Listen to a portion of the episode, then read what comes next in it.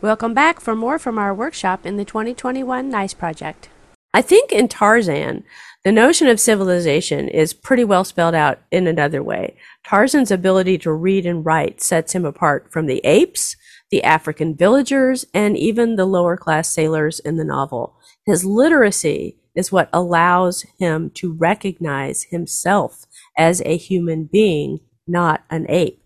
It isn't what he looks like. He thinks that's weird. He doesn't look like the apes, but it's really when he becomes literate that he sees he's not an ape, and that there's an alternative label, human, man, you know.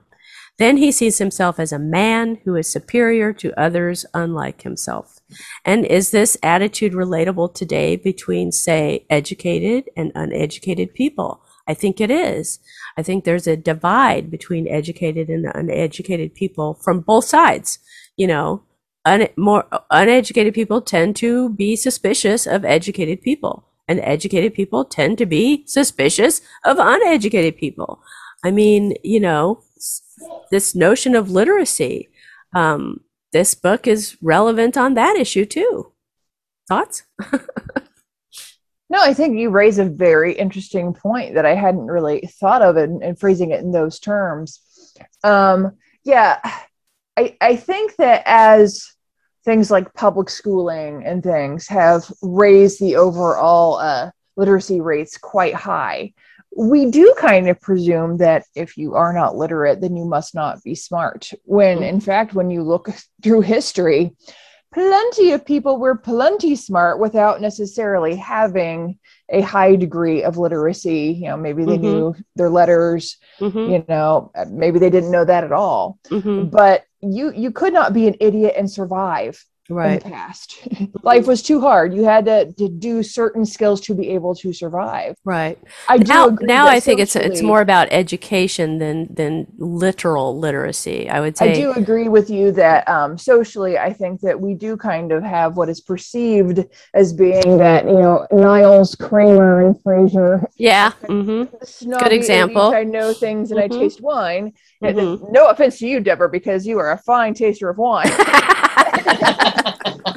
You know, versus the, you know, I'm the salt of the earth, you know, kind of character. And yeah, I think there's an unnecessary divide at times. Yeah. And I think it's forced by different TV and media. Yeah. I am not by any means supporting the divide or encouraging it. I agree. I think that I was just trying to point out that this is, you know, again, like you said, in TV and media, this is a book that for generations has kind of perpetuated that division in a way that in the book, the uneducated characters, like the white sailors, for example, the lower classes, you know, they are not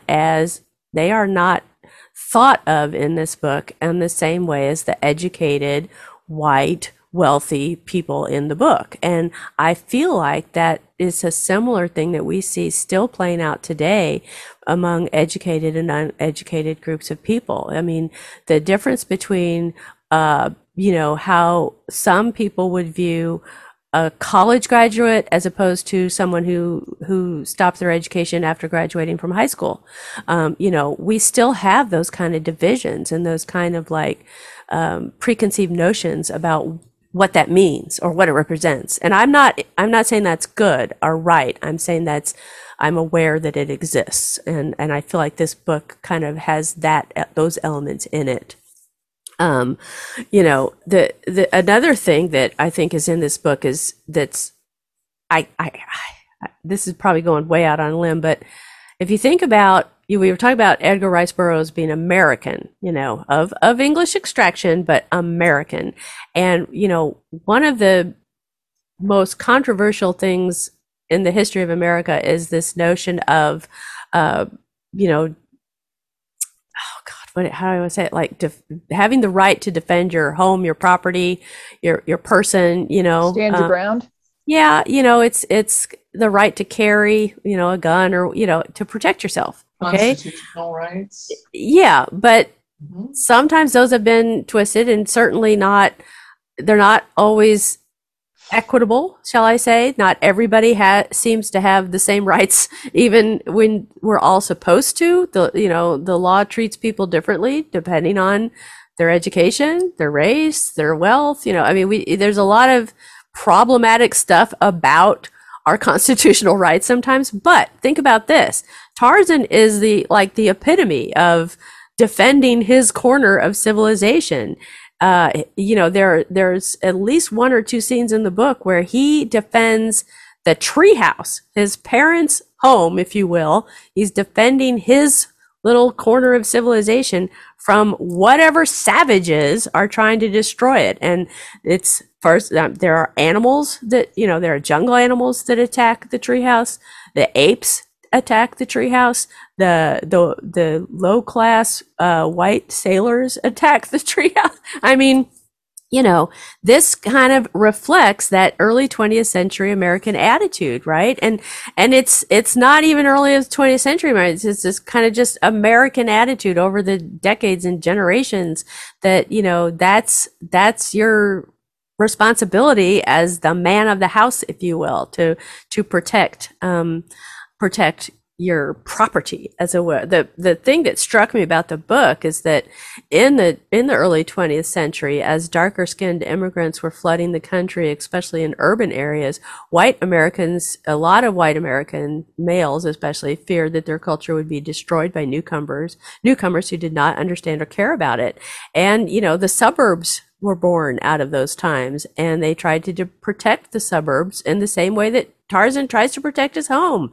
Keep out bad things, there's so much in this book that really, just struck me as modern issues are, I don't want to say reflected in this book, but it's like, did this book help create some of those problems? I don't know, but the popularity of the NRA and guns as defensive property, and representing freedom, that even the January 6th insurrection and attack on the Capitol building was, the majority of those people, somewhere in their minds firmly believed they were protecting something they believe in. I don't believe what they believe, and I don't support that insurrection and the attack, but I can see that similarity of thought process in what has come out in the media as their reasoning and everything, and some of the kind of issues that come up in this book. It's just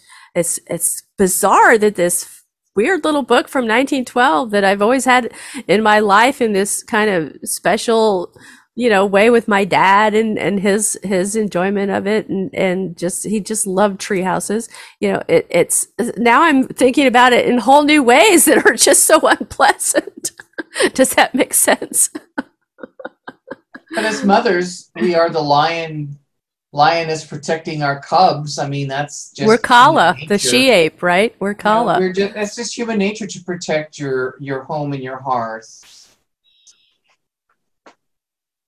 Yeah, I think that's true. I think Tarzan, the manly man, does, in a sense, represent, that kind of instinctual, protective part of all humanity, whether it's male or female, which kind of brings me to gender roles and norms and sexuality. Got to talk about this real quick.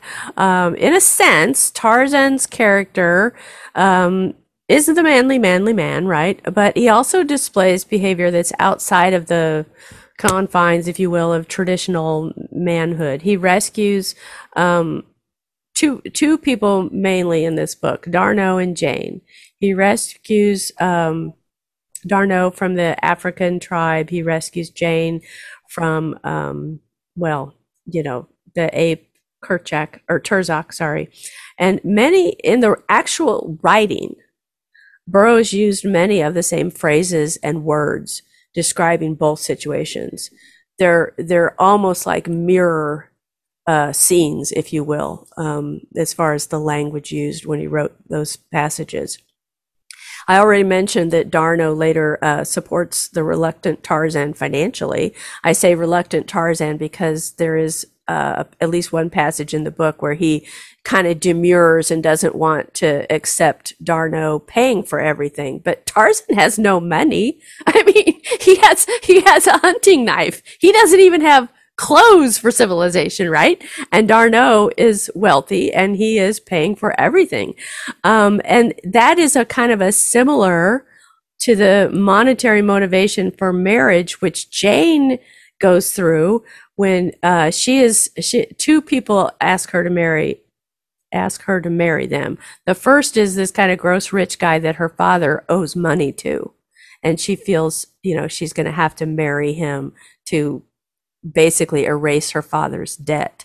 And then the second one is William Cecil Clayton. He's very wealthy because he's inherited what's actually Tarzan's inheritance. But, you know, she has a financial motivation when she's looking at marriages. Again, 1912, women, that was a huge part of who you married for a woman. You know, were they wealthy? Could they take care of you? And potentially your parents, your extended family.